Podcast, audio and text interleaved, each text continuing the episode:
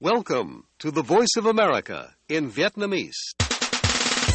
Direct from Washington, the voice of America, VOA. Ban Việt ngữ Đài Tiếng Nói Hoa Kỳ VOA kính chào quý vị.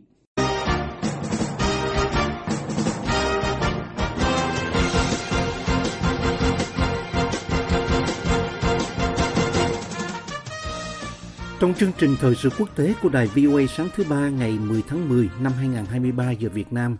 mời quý vị theo dõi các tin tức thời sự đáng chú ý bao gồm Israel tuyên bố tiêu diệt những kẻ xâm nhập có vũ trang từ Lebanon. Tại Bắc Kinh, Thượng nghị sĩ Schumer kêu gọi Chủ tịch Tập ủng hộ Israel. request, request Xi Thượng nghị sĩ Schumer nói với ông Tập Cận Bình trong cuộc gặp ở Bắc Kinh rằng những sự kiện đang diễn ra ở Israel trong vài ngày qua là quá khủng khiếp. Tôi kêu gọi ông và người dân Trung Quốc hãy sát cánh cùng người dân Israel và lên án các cuộc tấn công đê hèn và tàn ác. in memory of Alfred Nobel 2023 to Professor Claudia Goldin, Harvard University, USA.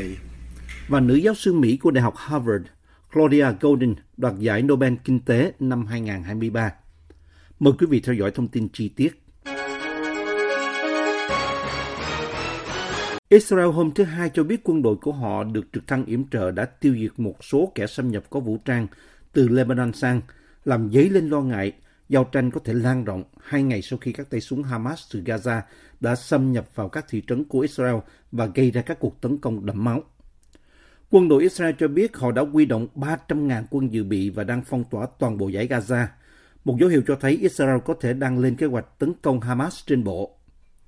Các chiến binh Hamas vẫn ẩn náu ở một số địa điểm bên trong Israel hai ngày sau khi họ từ Gaza tiến sang giết chết 700 người Israel và bắt hàng chục con tin trong một cuộc đột kích làm tiêu tan danh tiếng bất khả chiến bại của Israel. Thủ tướng Benjamin Netanyahu nói với thị trưởng các thị trấn phía Nam bị tấn công bất ngờ rằng phản ứng của Israel sẽ thay đổi Trung Đông. Tại Gaza do Hamas kiểm soát, Israel đã tiến hành các cuộc tấn công trả đũa mạnh mẽ nhất từ trước đến nay, khiến hơn 500 người thiệt mạng kể từ thứ Bảy. Bộ trưởng Quốc phòng Yoav Gallant tuyên bố thắt chặt phong tỏa Gaza. Điều này sẽ khiến ngay cả lương thực và nhiên liệu không thể đến được giải Gaza, nơi có 2,3 triệu người sinh sống. Viễn cảnh giao tranh có thể lan sang các khu vực khác đã khiến khu vực này lo ngại. Quân đội Israel đã tiêu diệt một số nghi phạm có vũ trang xâm nhập vào lãnh thổ Israel từ Lebanon. Quân đội cho biết và nói rằng máy bay trực thăng hiện đang tấn công trong khu vực. Một quan chức của Hezbollah phủ nhận việc nhóm này đã tiến hành bất kỳ hoạt động nào bên trong Israel. Hezbollah, một nhóm chiến binh người Shia ở miền nam Lebanon, được Iran hậu thuẫn giống như Hamas. Tại miền nam Israel, nơi xảy ra vụ tấn công chết người của Hamas, người phát ngôn của quân đội Israel cho biết quân đội đã tái lập quyền kiểm soát các cộng đồng bên trong Israel, nhưng các cuộc đụng độ riêng lẻ ở đó vẫn tiếp tục do một số tay súng vẫn hoạt động. Người phát ngôn quân đội cũng đô đốc Daniel Hagari cho biết, chúng tôi hiện đang tiến hành truy quét ở tất cả các cộng đồng và dọn dẹp khu vực. Trước đó, một phát ngôn viên khác, Trung tá Richard Head, thừa nhận rằng mất nhiều thời gian hơn chúng tôi mong đợi để đưa mọi thứ trở lại thế trận phòng thủ an ninh. Những hình ảnh gây sốc về thi thể của hàng trăm thường dân Israel nằm ngổn ngang trên đường phố của các thị trấn, bị bắn chết tại một bữa tiệc khiêu vũ ngoài trời và bị bắt cóc khỏi nhà của họ là những điều chưa từng thấy trước đây trong cuộc xung đột kéo dài hàng thập kỷ giữa Israel và Palestine. Thông báo rằng 300.000 quân dự bị được huy động chỉ trong hai ngày đã làm tăng thêm suy đoán rằng Israel có thể đang dự tính một cuộc tấn công trên bộ vào Gaza, vùng lãnh thổ mà nước này đã bỏ gần hai thập kỷ trước. Người Palestine cho biết đã nhận được các cuộc gọi và tin nhắn âm thanh trên điện thoại di động từ các nhân viên an ninh Israel yêu cầu họ rời khỏi các khu vực chủ yếu ở vùng lãnh thổ phía Bắc và phía Đông của Gaza, đồng thời cảnh báo rằng quân đội sẽ hoạt động ở đó. Hamas, một nhóm Hồi giáo có vũ trang kêu gọi hủy diệt Israel, nói rằng cuộc tấn công của họ được biện minh bởi hoàn cảnh khó khăn của Gaza dưới sự phong tỏa kéo dài 16 năm và cuộc đàn áp đẫm máu nhất của Israel trong nhiều năm ở bờ Tây bị chiếm đóng. Israel và các nước phương Tây nói không gì có thể biện minh cho việc cố ý giết hại hàng loạt thường dân. Bộ Y tế Gaza cho biết ít nhất 560 người Palestine đã thiệt mạng và 2.900 người bị thương trong các cuộc không kích của Israel vào khu vực bị phong tỏa kể từ thứ Bảy. Theo các nguồn tin an ninh, Ai Cập, quốc gia từng làm trung gian điều giải cho Israel và Hamas trong các cuộc xung đột ở quá khứ, đang liên hệ chặt chẽ với hai bên, cố gắng ngăn chặn sự leo thang hơn nữa. Một nguồn tin nói với Reuters rằng các nhà hòa giải Qatar đã tổ chức các cuộc gọi khẩn cấp với các quan chức Hamas để cố gắng đàm phán trả tự do cho phụ nữ và trẻ em Israel bị các chiến binh Hamas bắt và giam giữ ở Gaza, để đổi lấy việc thả 36 phụ nữ và trẻ em Palestine khỏi các nhà tù của Israel. Một cuộc tấn công trên bộ sẽ là một bước quan trọng đối với Israel. Nước đã đưa quân trở lại Gaza hai lần kể từ khi từ bỏ lãnh thổ này gần hai thập kỷ trước, nhưng đã cố gắng tránh tái áp dụng bất kỳ sự chiếm đóng lâu dài nào ở đó. I also made a request, a direct request to President Xi that the foreign ministry strengthen. Còn tại Bắc Kinh, lãnh đạo đa số Thượng viện Hoa Kỳ Chuck Schumer hôm thứ Hai 9 tháng 10 kêu gọi Chủ tịch Trung Quốc Tập Cận Bình ủng hộ Israel sau các cuộc tấn công đẫm máu của Hamas, đồng thời nói thêm rằng ông thất vọng vì Bắc Kinh tỏ ra không thông cảm với Israel trong cuối tuần qua. Các phương tiện truyền thông nhà nước Trung Quốc đưa tin về cuộc họp đã bỏ qua vấn đề Israel, thay vào đó tập trung vào nhu cầu hợp tác và tôn trọng lẫn nhau. Đồng thời đề cập đến những nhận xét ôn hòa của ông Tập, vốn có thể mở ra triển vọng cho một hội nghị thượng đỉnh với Tổng thống Mỹ Joe Biden vào tháng tới. Các chiến binh của nhóm Hồi giáo Hamas đã giết chết 700 người Israel và bắt cóc hàng chục người khác khi họ tấn công các thị trấn của Israel hôm thứ Bảy. Vụ xâm nhập và tấn công đẫm máu nhất vào lãnh thổ Israel kể từ các cuộc tấn công của Ai Cập và Syria trong cuộc chiến Yom Kippur 50 năm trước. Israel đã đáp trả bằng các cuộc tấn công Gaza, giết chết hàng trăm người Palestine. Trung Quốc trong một tuyên bố hồi cuối tuần kêu gọi các bên liên quan giữ bình tĩnh và chấm dứt hành động thù địch để bảo vệ dân thường, đồng thời nói thêm rằng cách cơ bản để thoát khỏi xung đột nằm ở việc thực hiện giải pháp hai nhà nước và thành lập một nhà nước độc lập của người Palestine. Ông Schumer đang dẫn đầu một phái đoàn lưỡng đảng của Quốc hội công du tới châu Á. Trong đó cũng có các điểm dừng ở Hàn Quốc và Nhật Bản nhằm mục đích thúc đẩy lợi ích kinh tế và an ninh quốc gia của Hoa Kỳ. Thượng nghị sĩ Mỹ Schumer nói với ông Tập Cận Bình trong cuộc gặp ở Bắc Kinh rằng những sự kiện đang diễn ra ở Israel trong vài ngày qua là quá khủng khiếp. Tôi kêu gọi ông và người dân Trung Quốc hãy sát cánh cùng người dân Israel và lên án các cuộc tấn công đê hèn và tàn ác. Ông Schumer nói thêm, tôi nói điều này với sự tôn trọng nhưng tôi thất vọng vì tuyên bố của Bộ trưởng Ngoại giao không thể hiện thông cảm hay ủng hộ đối với người dân Israel trong thời điểm khó khăn này. Khi được hỏi về nhận xét của ông Schumer, người phát ngôn Bộ Ngoại giao Mao Ninh cho biết trong cuộc họp giao ban thường kỳ hôm thứ Hai rằng Trung Quốc rất quan ngại về sự leo thang. Bà nói, chúng tôi rất đau buồn trước những thương vong của dân thường do cuộc xung đột gây ra, đồng thời phản đối và lên án những hành động chống lại dân thường.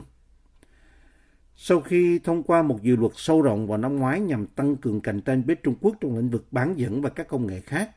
Thượng nghị sĩ Schumer và các lãnh đạo ủy ban đảng Dân Chủ cho biết vào tháng 5 rằng họ sẽ soạn thảo luật nhằm hạn chế dòng công nghệ sang Trung Quốc, ngăn chặn nước này khơi mào xung đột với Đài Loan và thắt chặt các quy định để ngăn chặn nguồn vốn của Mỹ chảy vào các công ty Trung Quốc.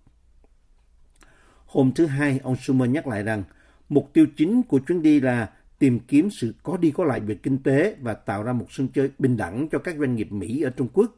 đồng thời đảm bảo rằng Washington không tìm kiếm xung đột với Bắc Kinh. Theo tường thuật của đài truyền hình nhà nước CCTV về cuộc họp, ông Tập nói với ông Schumer rằng cạnh tranh và đối đầu không phù hợp với xu hướng của thời đại, chứ chưa nói đến việc giải quyết các vấn đề của chính họ và những thách thức mà thế giới phải đối mặt. Ông Tập nói thêm rằng, Trung Quốc luôn tin rằng lợi ích chung của Trung Quốc và Mỹ vượt xa sự khác biệt giữa họ và rằng thành công của hai nước là cơ hội chứ không phải là thách thức đối với nhau. San Francisco sẽ tổ chức hội nghị thượng đỉnh hợp tác kinh tế châu Á-Thái Bình Dương APEC vào tháng 11 và dư luận đang tập trung vào việc liệu Chủ tịch Tập Cận Bình có tham dự hay không sau khi bỏ qua hội nghị thượng đỉnh G20 ở New Delhi mà Tổng thống Biden có tham dự gần đây. Sveriges Riksbanks Prize in Economic Sciences in memory of Alfred Nobel 2023 to Professor Claudia Goldin, Harvard University. Viện Hàn Lâm. Khoa học Hoàng gia Thụy Điển hôm thứ Hai công bố nhà sử học kinh tế Harvard Claudia Goldin được trao giải Nobel Kinh tế năm 2023 vì những nghiên cứu tìm ra nguyên nhân sâu xa của sự bất bình đẳng giới trên thị trường lao động và tiền lương. Giải thưởng danh giá có tên chính thức là giải Spirit Ritzbank về khoa học kinh tế để tưởng nhớ Alfred Nobel, là giải thưởng cuối cùng trong loạt giải Nobel năm nay với trị giá 11 triệu curang Thụy Điển, tương đương gần 1 triệu đô la Mỹ. Hội đồng trao giải thưởng trong một tuyên bố nói rằng người đoạt giải khoa học kinh tế năm nay, bà Claudie Golden đã cung cấp một báo cáo toàn diện đầu tiên về thu nhập và sự tham gia vào thị trường lao động của phụ nữ qua nhiều thế kỷ. Nghiên cứu của bà Golden hé lộ nguyên nhân của sự thay đổi cũng như nguyên nhân chính dẫn đến khoảng cách giới tính còn tồn tại. Giải thưởng kinh tế là giải cuối cùng trong loạt giải Nobel năm nay. Trong đó các giải thưởng đã được trao cho những khám phá vaccine ngừa COVID-19 ảnh chụp nhanh nguyên tử và chấm lượng tử cũng như cho một nhà viết kịch người Na Uy và một nhà hoạt động người Iran. Bà Goldin, người vào năm 1990 đã trở thành người phụ nữ đầu tiên làm việc tại khoa kinh tế của Đại học Harvard,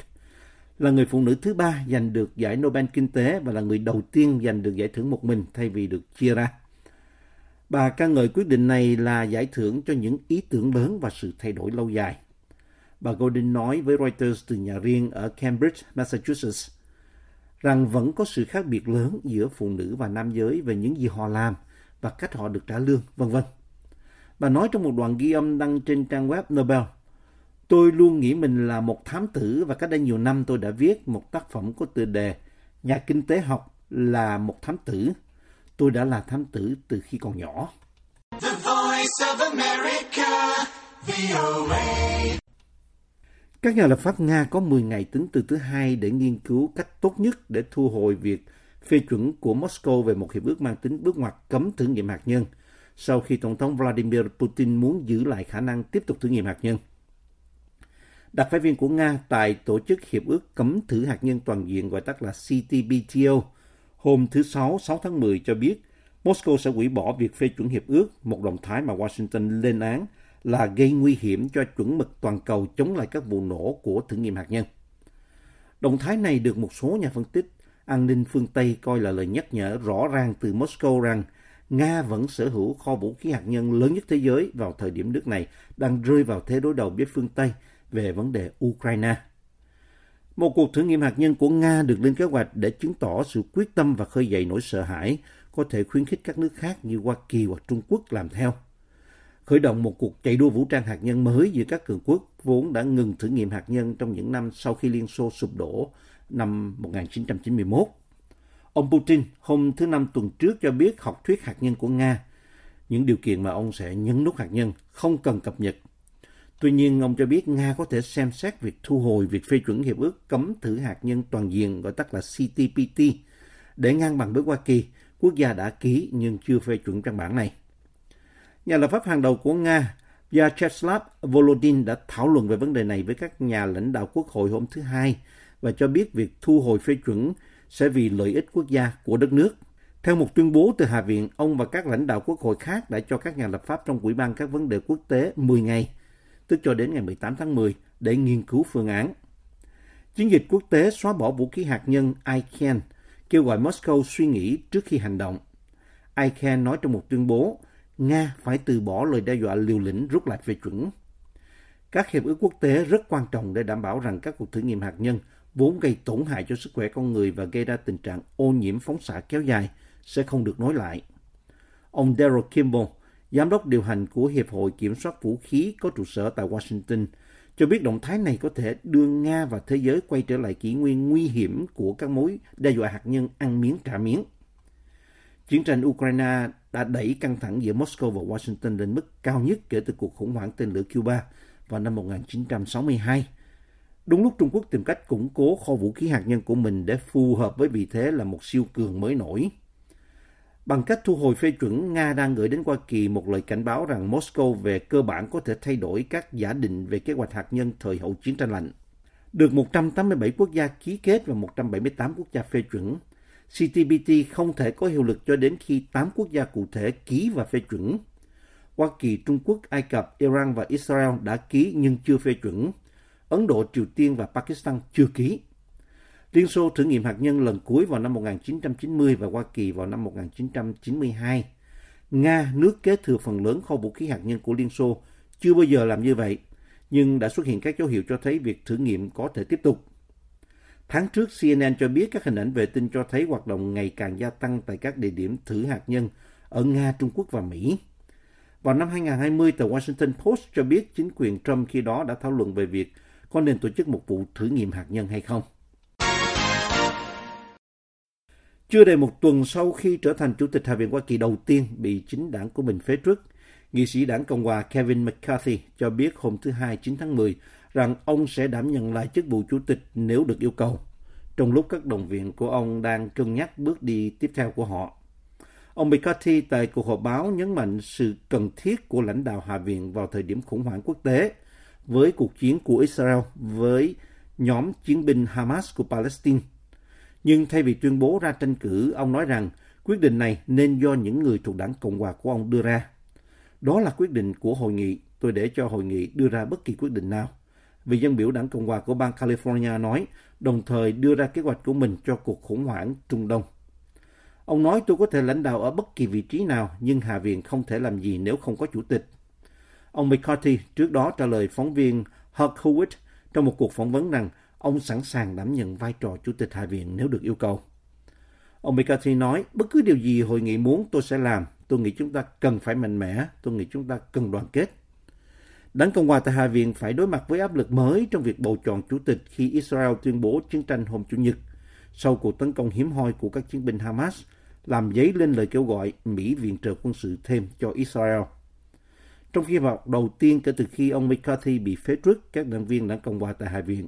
sẽ gặp nhau vào tối thứ Hai. Họ dự kiến sẽ nghe ý kiến từ các ứng cử viên trong cuộc họp kín vào thứ Ba và bỏ phiếu để chọn người đề cử vào thứ Tư.